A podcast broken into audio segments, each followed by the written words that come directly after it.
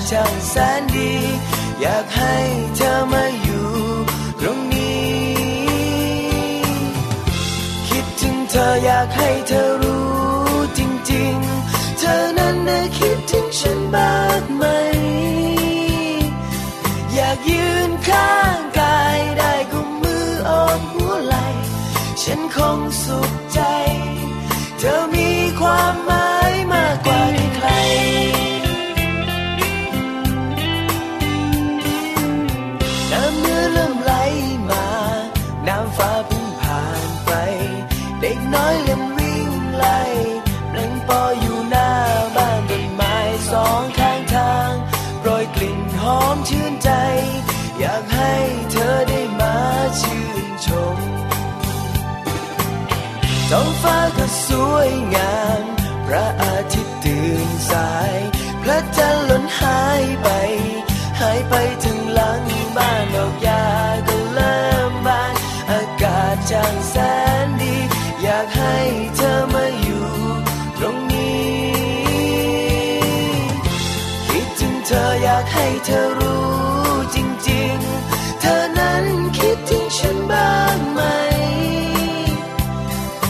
ยืนข้างกายได้กุมมือโอบหัวไหลฉันคงสุข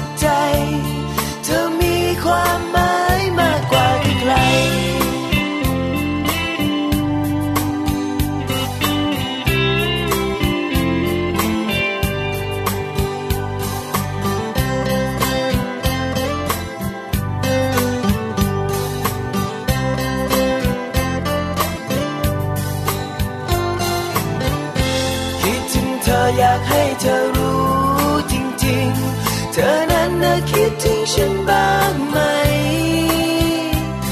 อยากยืนข้างกายได้กุมมือโอบหัวไหล่ฉันคงสุขใจ เธอมีความหมายคิดถึงเธออยากให้เธอรู้จริงๆ เธอนั้นคิดถึงฉันบ้าง ยืนข้างกายได้กุมมือโอบหัวไหล ฉันคงสุขใจ เธอมีความหมายมากกว่าใคร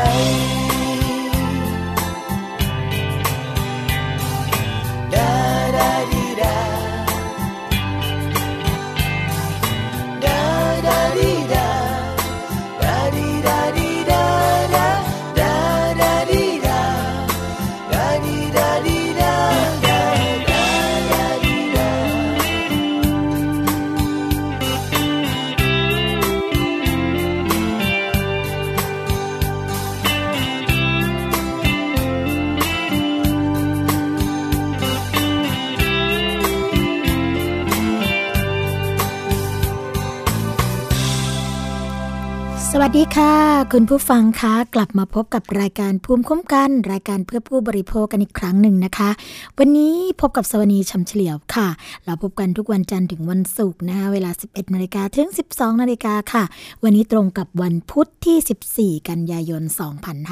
2559 นะคะ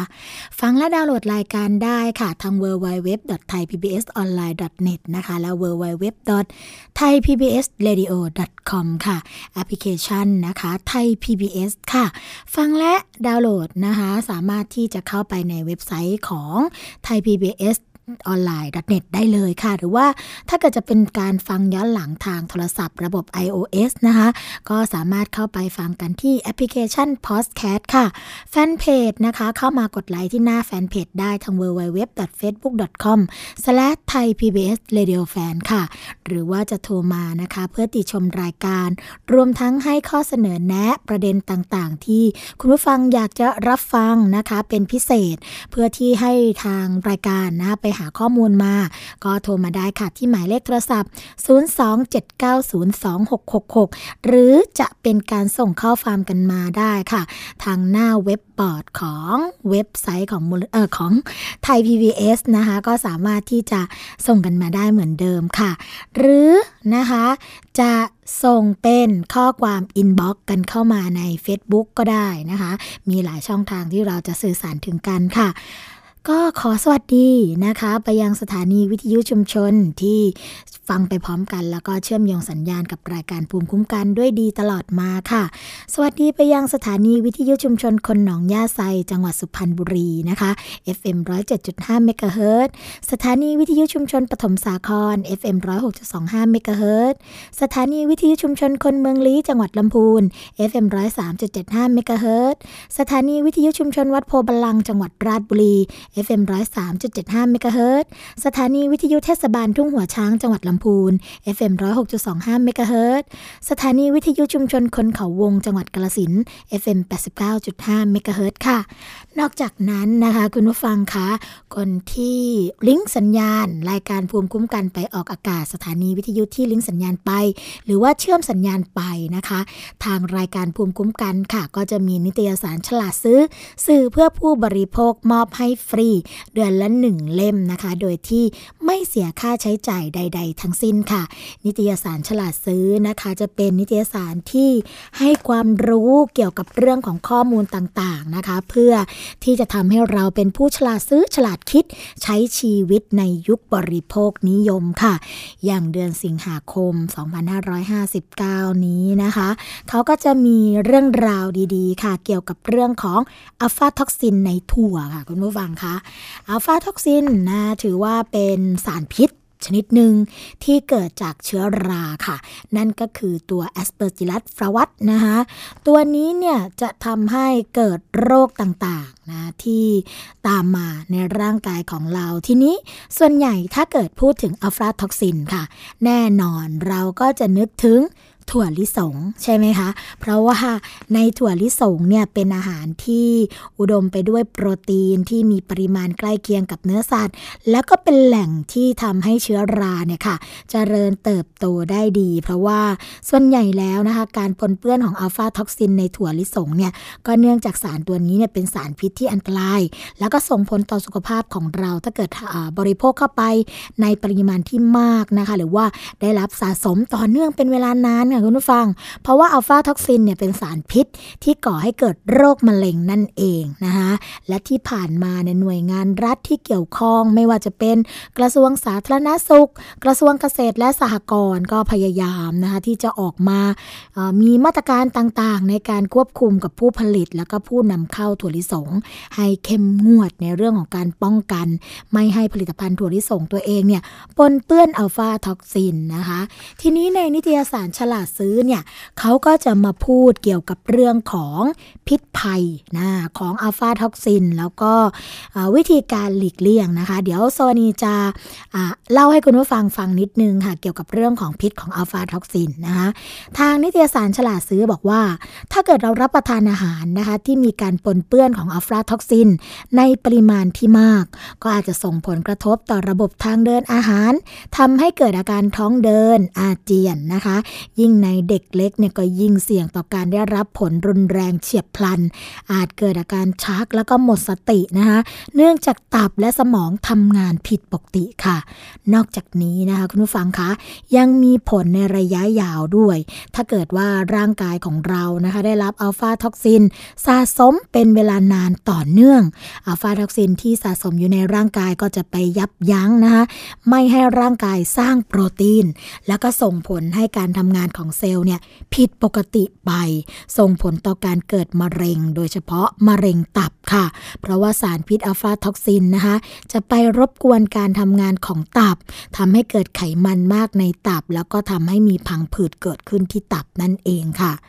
อัลฟาท็อกซินอย่างที่สวนีบอกไปนะคะ คุณผู้ฟังเป็นสารพิษ ที่เกิดขึ้นโดยเชื้อราค่ะ โดยเฉพาะ Aspergillus flavus นะคะ แล้วก็ Aspergillus parasiticus ค่ะ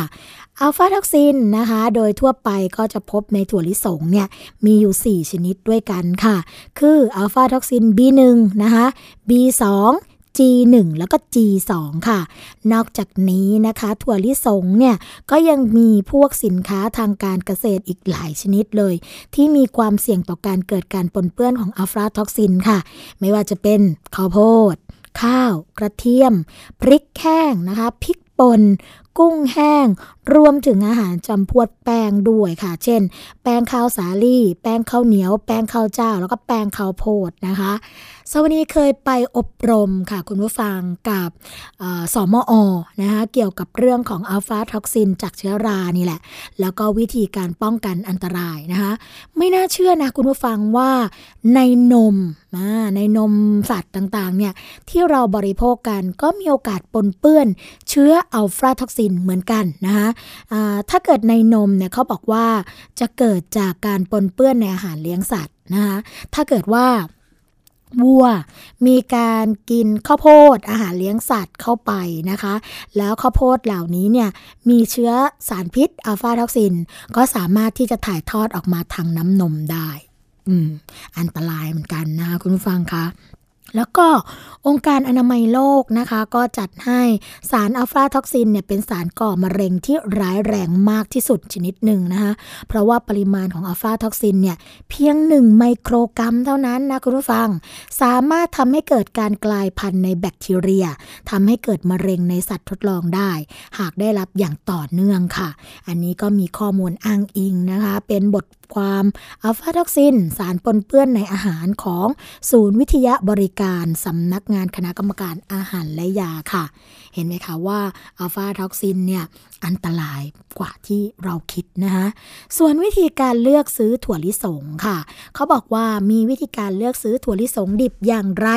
ให้ปลอดภัยจากอัลฟาท็อกซินค่ะ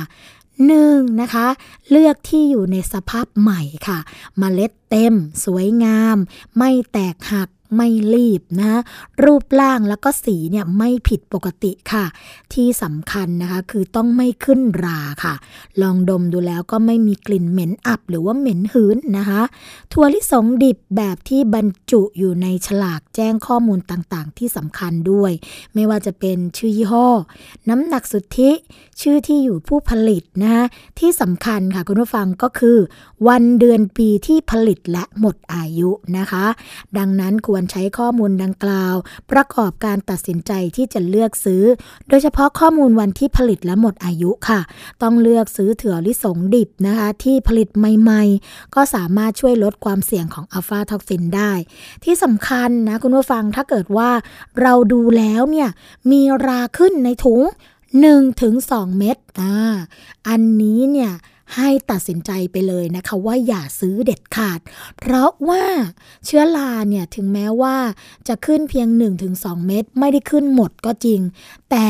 สปอร์ของเชื้อรานะคะบางทีเนี่ยอาจจะอยู่ในแต่ละเม็ดไปเรียบร้อยแล้ว ซึ่งเราไม่ได้สามารถมองเห็นได้ด้วยตาเปล่านะที่แสดงให้เห็นเนี่ยคือ เขาจเจริญเติบโตได้อย่างเต็มที่แล้ว เราถึงมองเห็นสีเขียว สีดำนะคะที่ออกมาจากเม็ดถั่วลิสงแต่ก็ให้พึงตระหนักเอาไว้นะคะว่าเมล็ดอื่น ๆ ที่อยู่ในถุงเดียวกันก็ใช่ว่าจะปลอดภัยค่ะคุณผู้ฟัง และนะคะอัลฟาท็อกซินสามารถทนความร้อนได้ถึง 260 องศาเซลเซียสค่ะ ก็คือเกินจากจุดเดือดนะ เพราะว่าจุดเดือดเนี่ยอยู่ที่ 100 องศาเซลเซียสใช่ไหมคะนี้ทนได้ถึง 260 เลยล่ะค่ะ ดังนั้นการปรุงให้สุกด้วยความร้อนนะคะ ไม่สามารถฆ่าอัลฟาท็อกซินได้ค่ะ แต่การนำถั่วลิสงไปตากแดดนะคะ ความร้อนจากแสงอัลตราไวโอเลตเนี่ยค่ะ ซึ่งอยู่ในแสงอาทิตย์ ก็สามารถทำลายอัลฟาท็อกซินได้ระดับหนึ่งนะคะ นอกจากนี้ค่ะ ความร้อนจากแสงอาทิตย์เนี่ยก็จะช่วยลดความชื้นในถั่วลิสงทำให้ลดความเสี่ยงในการเกิดเชื้อรา ซึ่งเป็นที่มาของอัลฟาท็อกซินในถั่วลิสงได้นะคะ ดังนั้นค่ะคุณผู้ฟัง ถั่วลิสงที่ซื้อมาแล้วถูกเก็บเอาไว้นานๆก่อนจะนำมาปรุงอาหาร ก็ควรนำออกตากแดดเพื่อไล่ความชื้นก่อนนะคะ ผลการทดสอบครั้งนี้ค่ะ ฉลาดซื้อบอกว่า เป็นการทดสอบโดยใช้ตัวอย่างของถั่วลิสงดิบ ซึ่งต้องนำไปปรุงให้สุกอีกครั้งก่อนรับประทาน แต่ถั่วลิสงนะคะที่เมื่อทำให้สุกแล้ว แล้วก็มักเก็บไว้ใช้นานๆ ใช้เป็นเครื่องปรุง หรือว่าส่วนประกอบตามร้านอาหารต่างๆนะคะ เช่น ร้านก๋วยเตี๋ยวผัดไทย ร้านส้มตำซึ่งผู้บริโภคก็ต้องไม่ลืมนะคะ ที่ต้องสังเกตลักษณะของถั่วลิสงให้ดี ก่อนปรุงหรือว่ารับประทานต้องไม่มีร่องรอยของเชื้อรา ไม่ดูเก่า ไม่อับชื้น ไม่มีกลิ่นเหม็นนะคะ หากพบลักษณะที่น่าสงสัย ดูแล้วเสี่ยงต่อความไม่ปลอดภัย ก็ควรหลีกเลี่ยงที่จะรับประทานค่ะ ความคิดที่ว่านะคะที่บอกไปว่า หากพบเจอส่วนที่ขึ้นรา แล้วก็แค่ตัดส่วนนั้นทิ้ง ส่วนที่เหลือยังสามารถนำมารับประทานได้นั้นเนี่ยเป็นเรื่องที่เข้าใจผิดนะคะ เพราะว่าเชื้อราแม้จะไม่แสดงให้เห็น แต่จะแพร่กระจายไปแล้วทั่วทั้งชิ้นอาหารค่ะ ดังนั้นเมื่อพบเชื้อรานะคะ หรือว่าอาหารที่ขึ้นราก็ควรทิ้งทั้งหมดอย่าเสียดายค่ะคุณผู้ฟังคะตอนนี้นะคะประเทศไทยเองก็มีการคุมเข้มเรื่องของการปนเปื้อนของอัลฟาท็อกซินในถั่วลิสงด้วยค่ะ เพราะว่าถั่วลิสงเนี่ยจัดเป็นผลิตภัณฑ์ทางการเกษตรนะคะ ที่ได้รับการควบคุมดูแลมาตรฐานอย่างเคร่งครัด จากสำนักงานมาตรฐานสินค้าเกษตร และอาหารแห่งชาติ กระทรวงเกษตรและสหกรณ์ค่ะ โดยเมื่อปี 2557 นะคะ ก็ได้มีการออกข้อกำหนดเรื่องของปริมาณอัลฟาท็อกซินในเมล็ดถั่วลิสง เพิ่มขึ้นมาจากเดิมนะที่มีเรื่องของมาตรฐานสินค้าเกษตร ของถั่วลิสงแห้งอยู่แล้ว โดยคณะกรรมการมาตรฐานสินค้าเกษตรเนี่ยก็เห็นว่าประเทศไทยเรามีการบริโภคถั่วลิสงในปริมาณที่ค่อนข้างสูง ซึ่งเฉพาะที่ผลิตเองในประเทศเนี่ยก็ยังไม่เพียงพอต่อการบริโภคค่ะ จึงต้องมีการนำเข้าถั่วลิสงนะคะนอกจากนี้ค่ะคุณผู้ฟังคะถั่วลิสงเนี่ยก็ถือว่าเป็นต้นทางของการผลิตอาหารอีกหลากหลายชนิดนะคะทางคณะกรรมการก็เลยเห็นว่ามีความ จำเป็นที่ต้องมีการกำหนดมาตรฐาน เรื่องของการควบคุมการปนเปื้อนของอัลฟาท็อกซินในถั่ว เนื่องจากอัลฟาท็อกซินเป็นสารพิษที่ส่งผลทำลายสุขภาพของผู้บริโภคนั่นเองค่ะ โดยข้อกำหนดปริมาณอัลฟาท็อกซินของถั่วลิสงนะคะ ที่ข้อกำหนดโดยสำนักงานมาตรฐานสินค้าเกษตร และอาหารแห่งชาติ กระทรวงเกษตรและสหกรณ์เนี่ยนอกจากจะมีการกำหนดเรื่องปริมาณการปนเปื้อนของอัลฟาท็อกซิน ที่กำหนดไว้เท่ากับประกาศกระทรวงสาธารณาสุขก็คือ พบได้ไม่เกิน 20 มิลลิกรัม ต่อถั่วลิสง 1 กิโลกรัม ก็ยังมีข้อกำหนดอื่น ๆ ที่น่าสนใจนะคะ อย่างเรื่องของการกำหนดให้ต้องมีการคัดแยกเมล็ดขึ้นรา เมล็ดแตกหัก เมล็ดเสียหาย แล้วก็สิ่งแปลกปลอมก่อนส่งจำหน่าย ซึ่งเมล็ดที่พบความบกพร่องนะคะ ที่ถูกคัดแยกไว้ ก็ห้ามนำไปจำหน่ายเพื่อบริโภค หรือว่าแปรรูปเป็นผลิตภัณฑ์อาหารอื่นอีกค่ะ และการนำถั่วลิสงจากต่างประเทศนะคะเข้ามาจำหน่ายในประเทศไทย ก็ต้องมีการแสดงหลักฐานค่ะ การตรวจสอบการปนเปื้อนอัลฟาท็อกซิน และต้องได้รับการอนุญาตจากหน่วยงานที่ควบคุมดูแลก่อนนำมาวางจำหน่ายด้วยนะคะ คุณผู้ฟังคะก็เพราะฉะนั้นนะเรื่องของการทดสอบการปนเปื้อนของเชื้อราฟาท็อกซินในถั่วลิสงเนี่ยคุณผู้ฟังสามารถที่จะติดตามรายละเอียด แล้วก็ผลการทดสอบได้ ในนิตยสารฉลาดซื้อสื่อเพื่อผู้บริโภคนะคะ ถ้าเกิดว่าจะเข้าไปดูในนิตยสารเลย ก็สามารถมีช่องทางให้ดูได้ค่ะ ก็คือเข้าไปที่ร้านในอินนะคะ แล้วก็เขาจะมีวางแผงจำหน่ายอยู่ตรงนั้นค่ะ หรือสมัครเป็นสมาชิกก็ผ่านทางมูลนิธิเพื่อผู้บริโภคนะคะ หรือเข้าไปดูในเว็บไซต์ของฉลาดซื้อได้ค่ะ ทาง www ฉลาดซื้อ .com นะคะ www ก็เป็น www ฉลาดซื้อภาษาไทยเลยนะคะ แล้วก็ .com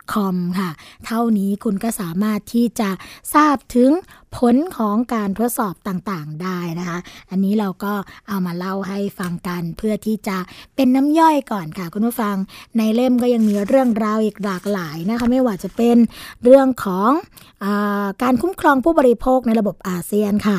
ฝัน ใกล้ที่ต้องไปให้ถึงนะคะ นอกจากนั้นก็ยังมีเรื่องของซอสหอยนางรม ปริมาณหอยนางรมและโซเดียมค่ะ ว่า เป็นอย่างไรกันบ้างนะคะ นอกจากนั้นค่ะ ก็ยังมีคอลัมน์เสียงผู้บริโภคนะคะ ก็จะมีนานาข้อมูล นานาสาระมาฝากกัน ไม่ว่าจะเป็นจ่ายจริงมากกว่าราคาที่แสดงไว้จะทำอย่างไรนะคะ โดนเชิดเงินหนีหลังจองรถ ปัญหานี้จะแก้ไขได้อย่างไรดีนะคะ แก้ปัญหารถยนต์ใหม่มือหนึ่งชำรุดบกพร่องค่ะ ขั้นตอนกระบวนการจะต้องทำอย่างไงนะคะ หรือว่าสัญญกรรมแล้วไม่เป็นอย่างที่คิด อืม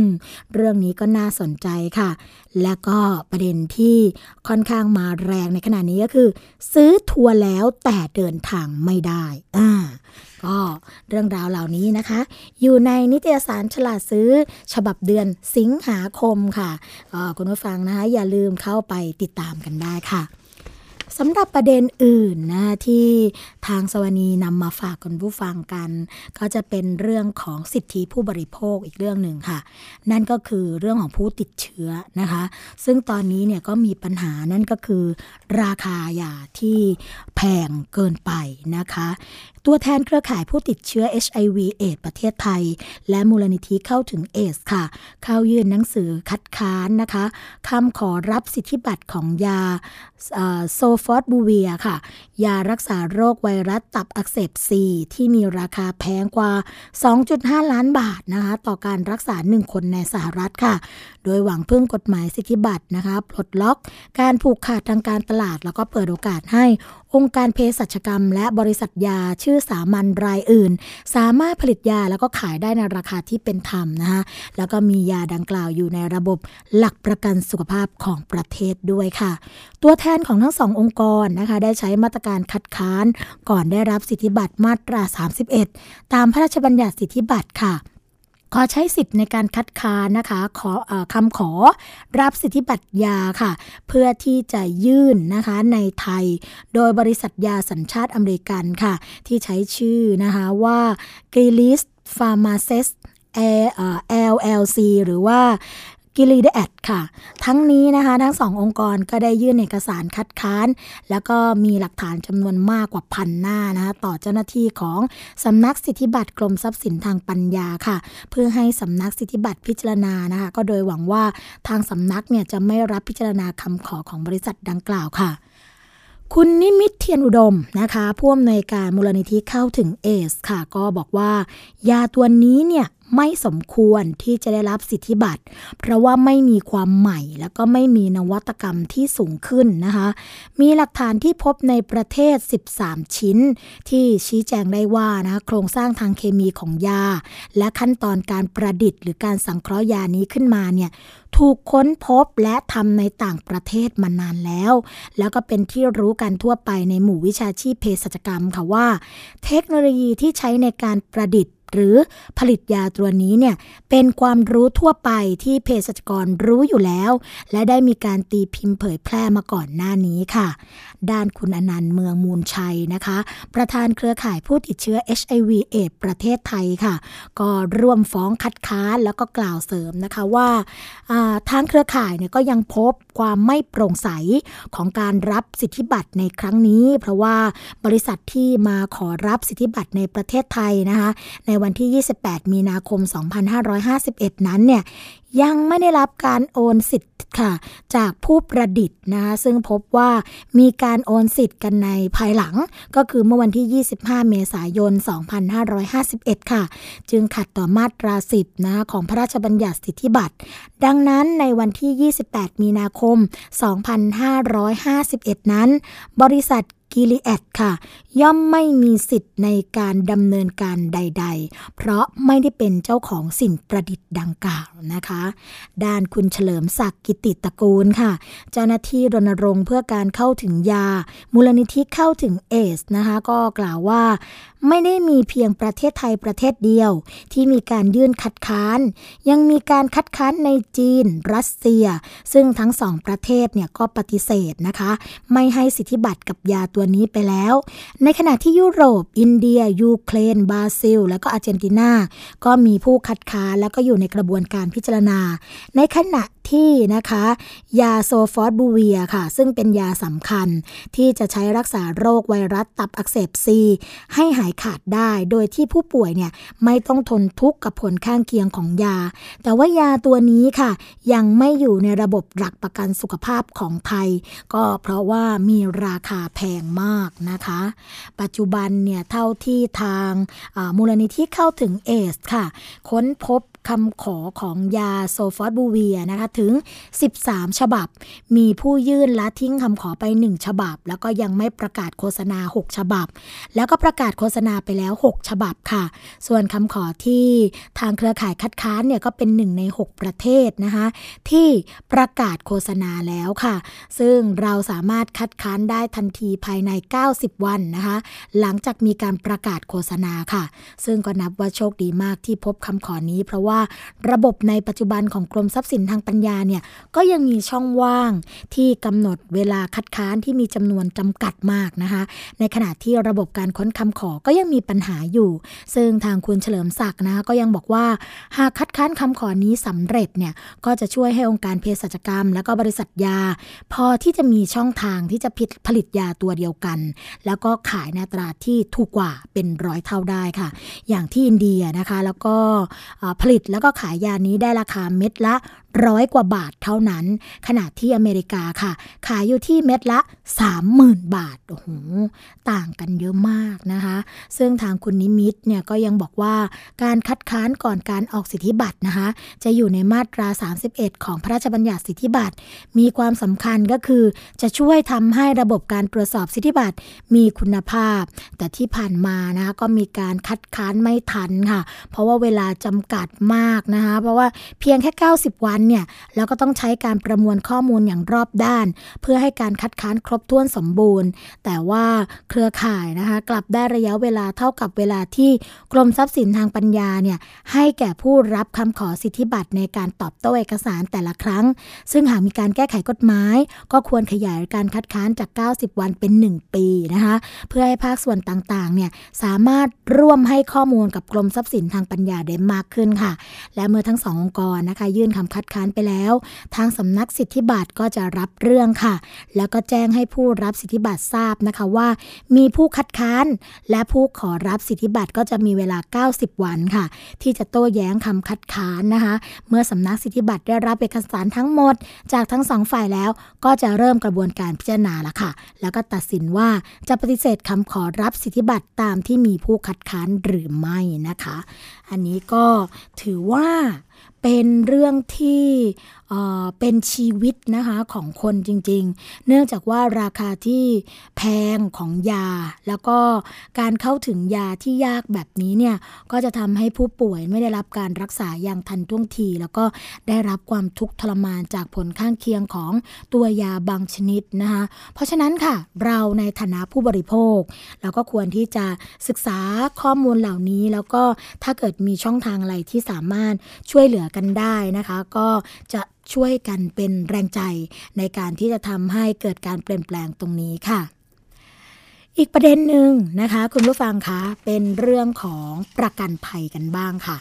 เขาบอกว่าทางเครือข่ายผู้บริโภคนะคะ มีการจัดเวทีความร่วมมือค่ะ ในการดูแลผู้บริโภคนะคะ กรณี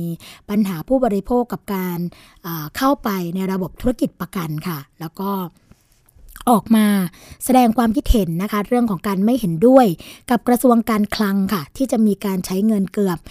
800 ล้านบาทซื้อประกันให้คนจนนะคะ เหตุเพราะว่าบริษัทประกันจำนวนมากเนี่ยยังไม่มืออาชีพ แล้วก็ในการให้ความคุ้มครองผู้บริโภคก็อาจจะไม่เพียงพอ หลังเกิดปัญหาเมื่อทำประกันกันไปแล้ว เป็นเพียงการสนับสนุนธุรกิจประกัน สวัสดิการชั่วคราวแล้วก็ไม่มีความยั่งยืนค่ะ พร้อมเสนอนะคะให้รัฐเนี่ยมีระบบบำนาญช่วยเหลือประชาชน เพราะเป็นสวัสดิการโดยตรงต่อประชาชนค่ะ ทางด้านคณะนุกรรมการด้านการเงินการธนาคาร องค์การอิสระเพื่อการคุ้มครองผู้บริโภคภาคประชาชนนะคะก็มีการจัดเวทีความร่วมมือ ในการดูแลผู้บริโภค กรณีปัญหาผู้บริโภคกับ ธุรกิจประกันภัยค่ะ นางสาวสารีอองสมหวังนะคะเลขาธิการมูลนิธิเพื่อผู้บริโภคค่ะ ก็ให้ข้อมูลนะคะว่า จากกรณีปลัดกระทรวงการคลัง เตรียมเสนอเรื่องของการจัดสวัสดิการแห่งรัฐนะ โดยมาตรการแรกเนี่ยก็คือ การจัดทำประกันชีวิตสำหรับผู้ที่มีรายได้น้อย ให้กับผู้มีสิทธิ์ทุกรายค่ะ โดยตราค่าเบี้ยนะคะก็คือ 99 บาทต่อราย มีความคุ้มครองกรณีเสียชีวิต หรือทุกพลภาพสิ้นเชิงค่ะ เป็นเงิน 50,000 บาทถึง 60,000 บาท แล้วก็จ่ายกรณีชดเชยนะคะ ประสบอุบัติเหตุหรือเจ็บป่วย จนไม่สามารถทำงานได้วันละ 300 บาท ก็เท่ากับค่าแรงขั้นต่ำนะคะ กระทรวงการคลังค่ะ จะมีการใช้เงินเกือบ 800 ล้านบาท ซื้อประกันให้คนจน เพราะว่าบริษัทประกันจำนวนมากเนี่ยยังไม่มืออาชีพ ในการให้ความคุ้มครองผู้บริโภคมากเพียงพอ หลังเกิดปัญหาเมื่อทำประกันก็เป็นเพียงการสนับสนุนธุรกิจประกัน สวัสดิการชั่วคราวแล้วก็ไม่ยั่งยืน พร้อมเสนอให้รัฐบาลนะคะ มีระบบบำนาญช่วยเหลือประชาชนค่ะ ด้านนางนฤมลเมฆบริสุทธิ์เลขาธิการคณะอนุกรรมการด้านการเงินนะคะ ก็นำเสนอสถานการณ์ปัญหาประกัน ระหว่างเดือนมกราคม 2557 ถึงเดือนสิงหาคม 2559 ค่ะ ก็บอกว่ามีทั้งสิ้น 324 กรณีนะคะ แบ่งออกเป็น 4 กลุ่มปัญหาก็ก็คือ 1. กลุ่มประกันชีวิต อุบัติเหตุ ประกันสุขภาพจำนวน 233 กรณี พบว่าเป็นปัญหาดังต่อไปนี้นะคะ คุณผู้ฟังคะ ปัญหาการขายประกันทางโทรศัพท์ถึง 130 กรณีค่ะ รองลงมาก็คือ บริษัทประกันบอกล้างสัญญาไม่จ่ายสินไหม อันดับ 3 การจ่ายเงินตอบแทนไม่ครบตามสัญญากรมธรรม์และ 2 ค่ะ กลุ่มประกันภัยรถยนต์นะคะมี 84 กรณีค่ะ พบปัญหาก็คือ อันดับแรก ผู้บริโภคไม่รู้สิทธิ์ของตัวเองค่ะ อันดับ 2 นะคะ การประวิงเวลาจ่ายค่าสินไหม และอันดับ 3 การไม่จ่ายค่าสินไหมตามกรมธรรม์ค่ะ กลุ่มที่ 3 นะคะก็คือ กลุ่มปัญหาประกันวินาศภัยค่ะ พบ 5 กรณีนะคะ ปัญหาก็คือ ปัญหาอันดับแรก ประกันปฏิเสธการจ่ายค่าสินไหมเลยค่ะ และ อันดับ2นะคะ ธนาคารบังคับให้ชำระเบี้ยประกันนาคีภัยเพิ่มค่ะ ก็คือจากเดิมอาจจะชำระอยู่ที่สามพันบาทต่อปีนะคะ พอปีถัดไปก็กลายเป็น 5,000 บาท 6,000 บาทเป็นต้นค่ะ ส่วนอันดับ 3 นะคะ ก็คือประกันภัยไม่ส่งมอบกรมธรรม์ค่ะ ก็คือจ่ายเงินไปแล้วนะ แต่ว่าไม่มีรายละเอียดของกรมธรรม์ส่งมอบอย่างผู้ว่าประกันนั่นเองค่ะ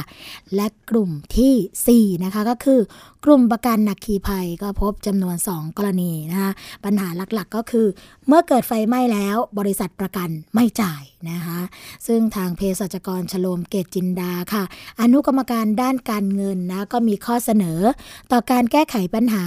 ก็มีการเสนอต่อธนาคารแห่งประเทศไทย 4 ประเด็นนะคะก็คือ 1. ขอให้ยกเลิกบัตร ATM บัตรเดบิตแบบที่มีประกันพ่วงนะคะ 2. การทำประกันภัยคุ้มครองบ้าน ขอให้มีหลักเกณฑ์ที่ชัดเจน เช่น วางเงินดาวต่ำกว่าร้อยละ20 และต้องไม่จำกัดสิทธิ์เรื่องของการเลือกบริษัทที่ต้องการค่ะ 3. นะคะการทำประกันชีวิต คุ้มครองสินเชื่อ ขอให้มีข้อมูลสุขภาพแนบท้ายสัญญาด้วย และ 4. ค่ะ เอกสารยินยอมนะคะ ให้เปิดเผยข้อมูลส่วนบุคคล ต้องมีการระบุข้อมูลบริษัท และผู้ให้ผู้บริโภคเนี่ยเซ็นยินยอมเป็นลายลักษณ์อักษร แยกจากเอกสารใบคำขอด้วยค่ะ พร้อมทั้งมีข้อเสนอนะคะ ต่อคณะกรรมการกำกับและส่งเสริมการประกอบธุรกิจประกันภัย 4 ประเด็นเช่นกันค่ะก็คือ 1. การขายประกันทางโทรศัพท์นะคะ ขอให้มีการส่งเอกสารให้ลูกค้าลงนามก่อนทำประกัน 2. การบอกล้างสัญญา อ้างผู้เอาประกันปกปิดข้อมูลสุขภาพ ขอให้มีการส่งประวัติข้อมูลสุขภาพ แนบท้ายคำขอในการทำประกันชีวิตทุกครั้งค่ะ 3. การจ่ายเงินผลตอบแทนไม่ครบตามสัญญากรมธรรม์ขอให้คอปพอดำเนินการเรียกบริษัทประกันมาจ่ายให้ครบตามโฆษณา และ 4. นะคะ ปัญหาตัวแทนประกันทำผิด ขอให้คอปพอเรียกให้บริษัทประกันเนี่ยร่วมรับผิดชอบด้วยนะคะ ด้านนายนรสิภุกมานค่ะ ธนาคารแห่งประเทศไทยนะคะ ก็บอกว่า ยินดีรับข้อเสนอทั้งหมดกลับไปพิจารณา พร้อมกับให้ข้อมูลเกี่ยวกับเรื่องการกำกับดูแลธนาคารแห่งประเทศไทยว่า ธนาคารเนี่ยไม่สามารถขายพ่วงประกันได้ ตามประกาศของธนาคารแห่งประเทศไทยนะคะสำหรับการเสนอขายเนี่ยก็ต้องเคารพสิทธิ์ของผู้ใช้บริการ นั่นก็คือ 1. ได้รับข้อมูลครบถ้วน 2. ผู้บริโภคมีสละในการเลือกใช้บริการ 3. สิทธิ์ที่จะได้รับการตั้งคำถามแล้วก็ร้องเรียนนะคะ และ 4. สิทธิ์ที่จะรับการชดเชยค่ะ การขายประกันนะคะ ต้องแยกให้ผู้บริโภคเห็นดังชัดเจนว่า เสนอบริการใดให้กับลูกค้าทำบัตร ATM หรือว่าขายประกันนะแต่ห้ามบังคับขายประกันพ่วงค่ะ ให้ผู้บริโภคใช้บริการอื่น ๆ ของธนาคาร แล้วก็ต้องให้ข้อมูลที่ชัดเจนกับผู้บริโภคว่า ส่วนไหนเป็นเงินฝาก ส่วนไหนเป็นสัญญาประกัน ซึ่งหากบังคับให้ผู้รับประกันนะคะ หรือว่าผู้รับบริการเนี่ยซื้อ ATM พ่วงกับประกัน หรือให้ข้อมูลที่เป็นเท็จเข้าข่ายมาตรา 36 ตามพระราชบัญญัติประกันชีวิต 2551 ค่ะ หากบริการต่างๆ ไม่เป็นไปตามสัญญาทางธนาคารก็ต้องชดเชยเยียวยานะคะ ทีนี้ความผิดค่ะ ให้เป็นไปตามมาตรา 36 นั้นเนี่ยก็มีโทษปรับ ตามมาตรา 93 นะคะ คือ ปรับไม่เกิน 5 0 0แสนบาทค่ะ หากทำผิดต่อเนื่องอีกก็ปรับไม่เกินวันละ 20,000 ตลอดระยะเวลาที่ยังฝ่าฝืนอยู่นะคะ ทีนี้เรามาฟังข้อมูลจากคอปพอกันบ้างค่ะ คุณราตรีเนตรพริตนะคะ ซึ่งท่านเป็นผู้อำนวยการสำนักงานคณะกรรมการกำกับ และส่งเสริมการประกอบธุรกิจประกันภัยค่ะ ก็ให้ความเห็นต่อข้อเสนอว่า กรณีการขายประกันทางโทรศัพท์นะคะางคอปพอก็ทำเรื่องเรื่องการกำหนด เวลาการขายประกันไปยังบริษัทประกันแล้ว หากยังพบปัญหาโทรศัพท์รบกวนอีก ก็สามารถทำจดหมายร้องเรียนค่ะ มาที่คอปพอนะคะเพื่อที่จะรับดำเนินการค่ะ ส่วนการยกเลิกประกันทางโทรศัพท์เนี่ยก็เป็นปัญหาที่ผู้บริโภคไม่รู้วิธีการ ซึ่งทำได้ค่ะว่าหากได้รับกรมธรรม์แล้วสามารถยกเลิกภายใน 15 วัน โดยถ่ายสำเนาบัตรประชาชน พร้อมเขียนยกเลิกนะคะ ส่งไปที่บริษัทนั้นๆ เพื่อเป็นหลักฐานในการยกเลิก การโทรไปที่บริษัทอาจถูกพนักงานอ้างว่าไม่ได้รับเรื่องค่ะ อืม ก็ต้องทำเป็นลายลักษณ์อักษรนะคะ ซึ่งทางคุณราตรีเนี่ยก็ยังกล่าวเพิ่มค่ะว่า การขายประกันชีวิตพ่วงนั้น แนะนำว่าผู้บริโภคควรอ่านสัญญาต่างๆ ทุกครั้ง ก่อนลงชื่อในสัญญา โดยผู้ขายเนี่ยต้องมีใบสัญญาแยกอย่างชัดเจน และทางคอปพอก็ไม่มีนโยบายสนับสนุนค่ะ เป็นนโยบายของทางสถาบันการเงินเฉลี่ยความเสี่ยง โดยให้ผู้บริโภคทำประกันภัย และกรณีข้อเสนอนะคะ ให้ตัวแทนขายประกันเนี่ย ก็ทำผิดค่ะ ต้องให้บริษัทเข้ามารับผิดชอบ ให้เป็นไปตามกฎหมายอยู่แล้วนะคะ ก็ไม่ต้องกังวล อันนี้ก็เป็นเวทีความร่วมมือกันระหว่างองค์กรที่ทำงานด้านการคุ้มครองผู้บริโภคนะ ให้กับประชาชนไม่ว่าจะเป็นทางมูลนิธิเพื่อผู้บริโภค ธนาคารแห่งประเทศไทย แล้วก็คอปพอค่ะ อืม มาถึงช่วง กลางของรายการแล้วนะคะ แหมคุยกันเพลิน เดี๋ยวเราพักกันสักครู่ค่ะคุณผู้ฟังคะแล้วเดี๋ยวมาพบกับช่วงที่ 2 ของรายการพร้อมกับสาระดีๆ ที่ยังมีมาฝากคุณผู้ฟังกันค่ะพักกันสักครู่นะคะ เกราะป้องกัน เพื่อการเป็นผู้บริโภคที่ฉลาดซื้อ และฉลาดใช้ ในรายการ ภูมิคุ้มกันแล้วมีอย่างที่ไหนครับ จะไม่ให้ซ่อมฝายชะลอน้ลุง ดังอีกสองนัดแล้วลุง กวินเป็นยังไงบ้างก็ไม่รู้อะฉันจะเข้าไปดูก่อนนะโถ่แล้วกลืนน้ำตาไม่อยู่เลยจริงยายใบ ที่ดินสักกระบิ ฉันก็จะไม่ยอมให้ใครมาเอาของยายใบไปนะ ติดตามรับฟังบ้านน้ำขั้นคลองรักทุ่งขวัญได้ทางสถานีวิทยุแห่งนี้ ตั้งแต่ 12 กรกฎาคมนี้ ไทย PBS เปลี่ยนการส่งสัญญาณทีวีระบบเดิม ที่จังหวัดพะเยา และอำเภอแม่เสรียงจังหวัดแม่ฮ่องสอน ท่านสามารถรับชมไทย PBS ได้ที่ช่องหมายเลข 3 ในระบบใหม่ ระบบดิจิตอลทีวี ที่คมชัดกว่า ทั้งภาพและเสียง ฟรี สอบถามเพิ่มเติมโทร 0 2790 2314 การรับชมไทย PBS ในวันนี้ จะไม่จำกัดอยู่แค่ช่องทางเดิมๆอีกต่อไป เพราะนอกจากช่องทางที่คุณคุ้นเคยแล้ว เรายังมีช่องทางที่หลากหลายมากขึ้น ทั้งเว็บไซต์ YouTube Facebook และโซเชียลมีเดียอื่นๆ เลือกรับชมไทย PBS ตามช่องทางที่คุณต้องการได้แล้ววันนี้ Stay connected เชื่อมโยงถึงกันทุกที่ทุกเวลากับไทย PBS เกราะป้องกันเพื่อการเป็นผู้บริโภคที่ฉลาดซื้อ และฉลาดใช้ ในรายการ ภูมิคุ้มกัน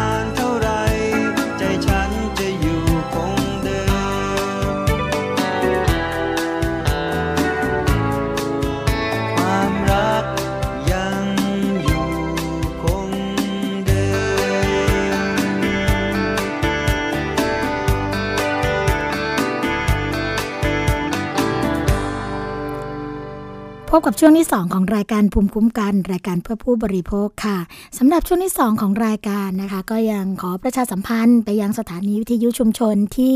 ต้องการจะเชื่อมโยงสัญญาณกับรายการภูมิคุ้มกันนะคะ ทางมูลนิธิเพื่อผู้บริโภค และรายการภูมิคุ้มกัน ก็จะมีนิตยสารฉลาดซื้อสื่อเพื่อผู้บริโภค แจกให้ฟรีเดือนละหนึ่งเล่มนะคะ โดยที่ไม่มีค่าใช้จ่ายใด ๆ ทั้งสิ้นค่ะ ทางมูลนิธิเพื่อผู้บริโภคจะจัดส่งให้ทางไปรษณีย์นะคะแล้วก็เพียงแต่สถานีวิทยุที่ต้องการจะเชื่อมโยงสัญญาณเนี่ยส่ง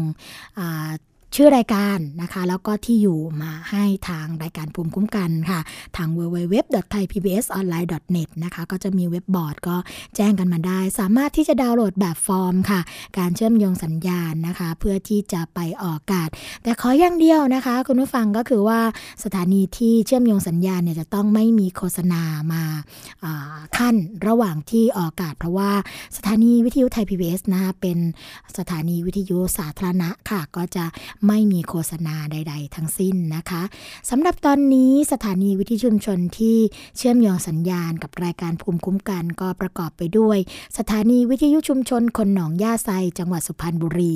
FM 107.5เมกะเฮิรตสถานีวิทยุชุมชนปฐมสาคร FM 106.25เมกะเฮิรตสถานีวิทยุชุมชนคนเมืองลี้จังหวัดลำพูน FM 103.75เมกะเฮิรตสถานีวิทยุชุมชนวัดโพบาลัง จังหวัดราชบุรี FM 103.75เมกะเฮิรตสถานีวิทยุเทศบาลทุ่งหัวช้างจังหวัดลำพูน FM 106.25เมกะเฮิรตและสถานีวิทยุชุมชนคนเขาวงจังหวัดกาฬสิน FM 89.5เมกะเฮิรตนะคะ ใกล้ที่ไหนฟังที่นั่นค่ะ แต่สำหรับคุณผู้ฟังที่ไม่ได้อยู่ใกล้กับสถานีวิทยุชุมชนที่เชื่อมโยงสัญญาณนะก็สามารถรับฟังได้ค่ะ ทาง www.thaipbsonline.net และ www.thaipbsradio.com หรือผ่านทางแอปพลิเคแอปพลิเคชันนะคะก็คือไทย PBS ค่ะ หรือจะฟังย้อนหลังที่ระบบ iOS นะคะาทางแอปพลิเคชัน Podcast ค่ะ หรือว่าเข้ามาติดตามข้อมูลข่าวสารกันได้นะคะทาง www.facebook.com/thaipbsradiofan อย่าลืมกดไลค์ที่หน้าแฟนเพจกันด้วยนะคะ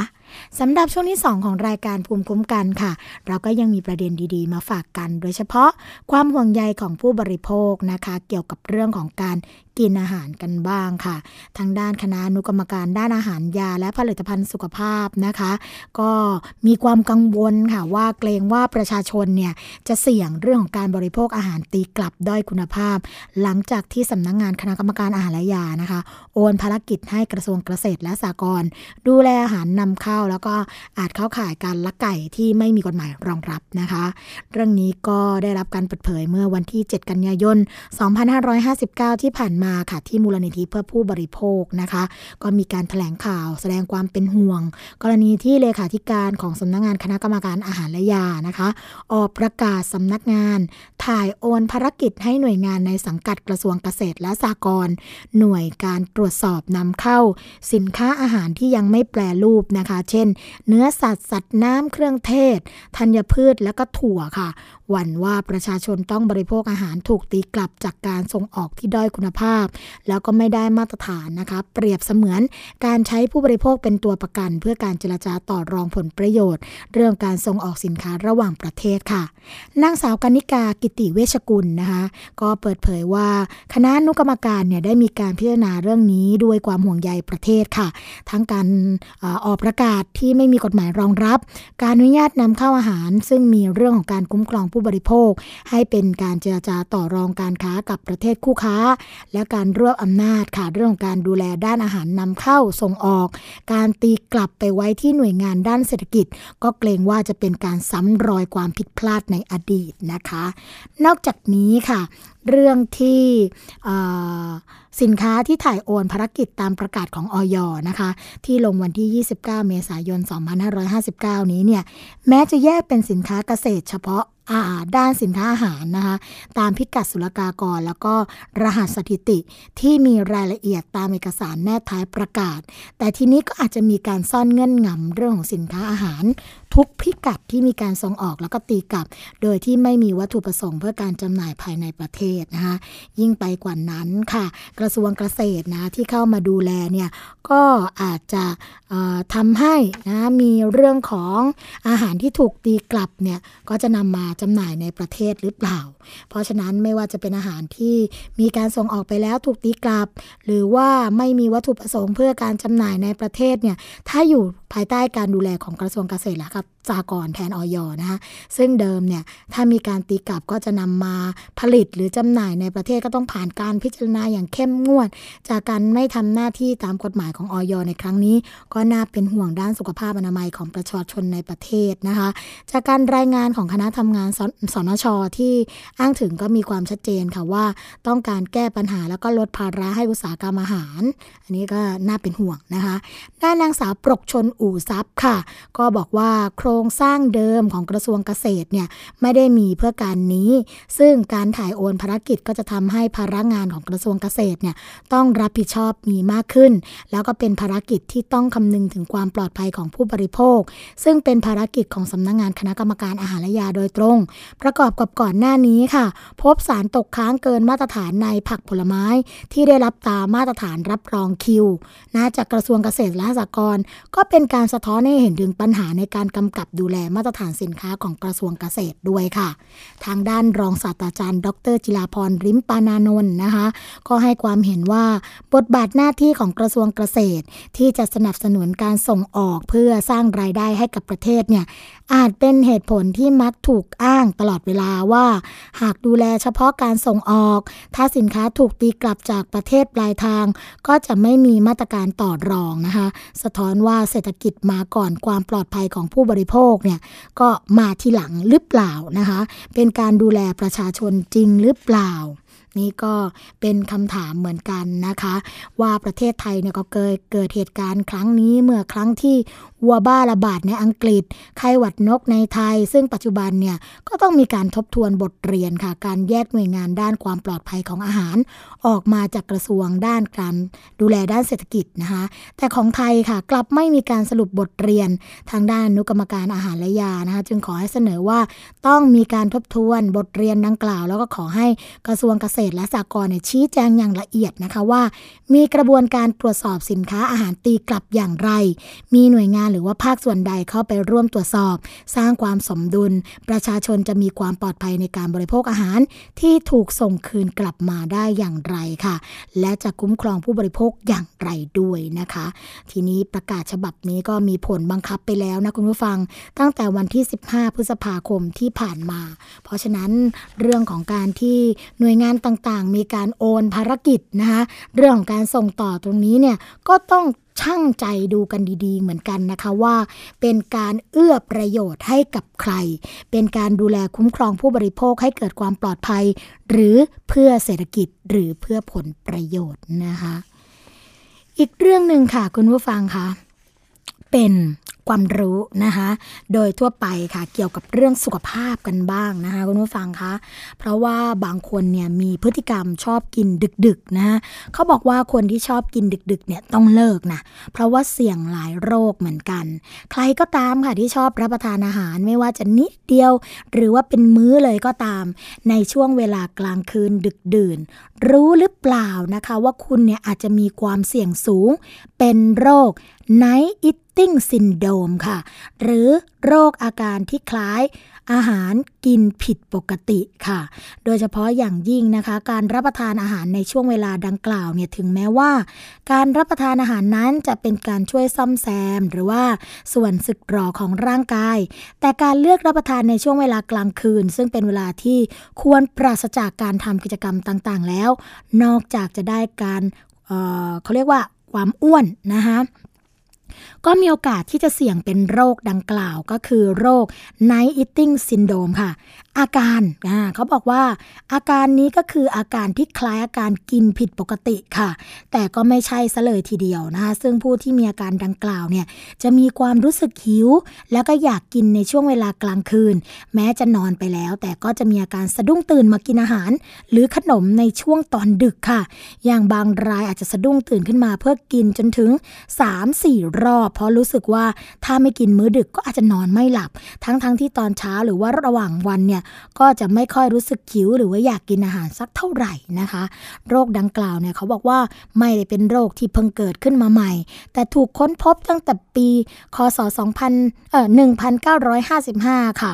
แล้วก็พบว่าคนไข้ของตัวเองเนี่ยมีน้ำหนักตัวเกินผิดปกติ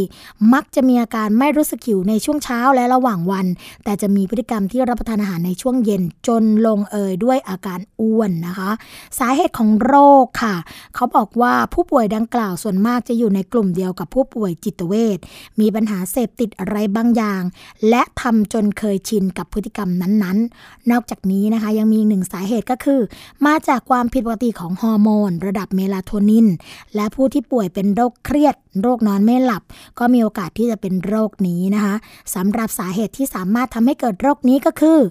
ตื่นเช้ามาไม่ค่อยรู้สึกหิว แต่จะเริ่มรับประทานในตอนมื้อเย็นค่ะ มีบ่อยครั้งที่ไม่กินมื้อเช้าและระหว่างวัน แล้วก็กินได้น้อยมากนะคะ นอนไม่ค่อยหลับและมักสะดุ้งตื่นมากินอาหารมากกว่า 3 ครั้งต่อคืน มีความคิดว่าถ้าไม่กินมื้อดึกอาจจะนอนไม่หลับ ซึ่งถ้าได้ทานแล้วก็จะนอนหลับสบาย เคยละเมอมากินอาหารตอนกลางดึก แล้วก็รู้สึกว่าการทานอาหารมื้อดึกนั้น สามารถคลายความเครียดได้ค่ะ ทีนี้โรคที่ตามมานะคะคุณผู้ฟังก็จะมีเรื่องของเบาหวานโรคกระเพาะ โรคท้องอืดท้องเฟ้อ แล้วก็โรคกรดไหลย้อนนะคะ แล้วที่สำคัญก็คือ ภาวะที่น้ำหนักตัวเกินก็นำไปสู่โรคความดันโลหิตสูงได้เช่นกันค่ะคุณผู้ฟังคะเป็นการที่เราจะต้องมารักษาสุขภาพ แล้วก็ปรับพฤติกรรมกันนะคะคุณผู้ฟัง เพราะว่าโรคบางโรคเนี่ยเกิดจากพฤติกรรมการกิน แล้วก็เราสามารถที่จะปรับเปลี่ยนได้ค่ะ มาถึงช่วงสุดท้ายของรายการภูมิคุ้มกันกันแล้วนะคะ เราพบกันทุกวันจันทร์ถึงวันศุกร์ค่ะ เวลา 11นาฬิกาถึง 12นาฬิกานะคะ วันนี้สวัสดีและรายการภูมิคุ้มกันคงต้องขอลาคุณผู้ฟังไปก่อน พบกันใหม่ในวันต่อไป สวัสดีค่ะ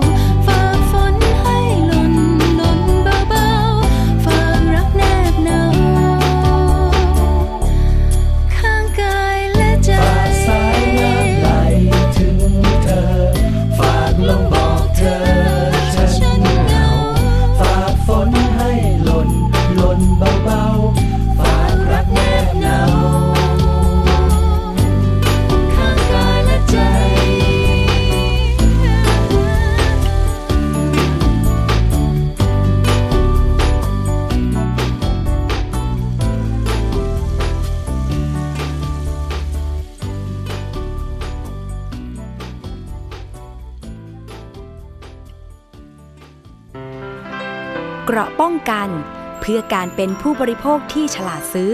และฉลาดใช้ ในรายการ ภูมิคุ้มกัน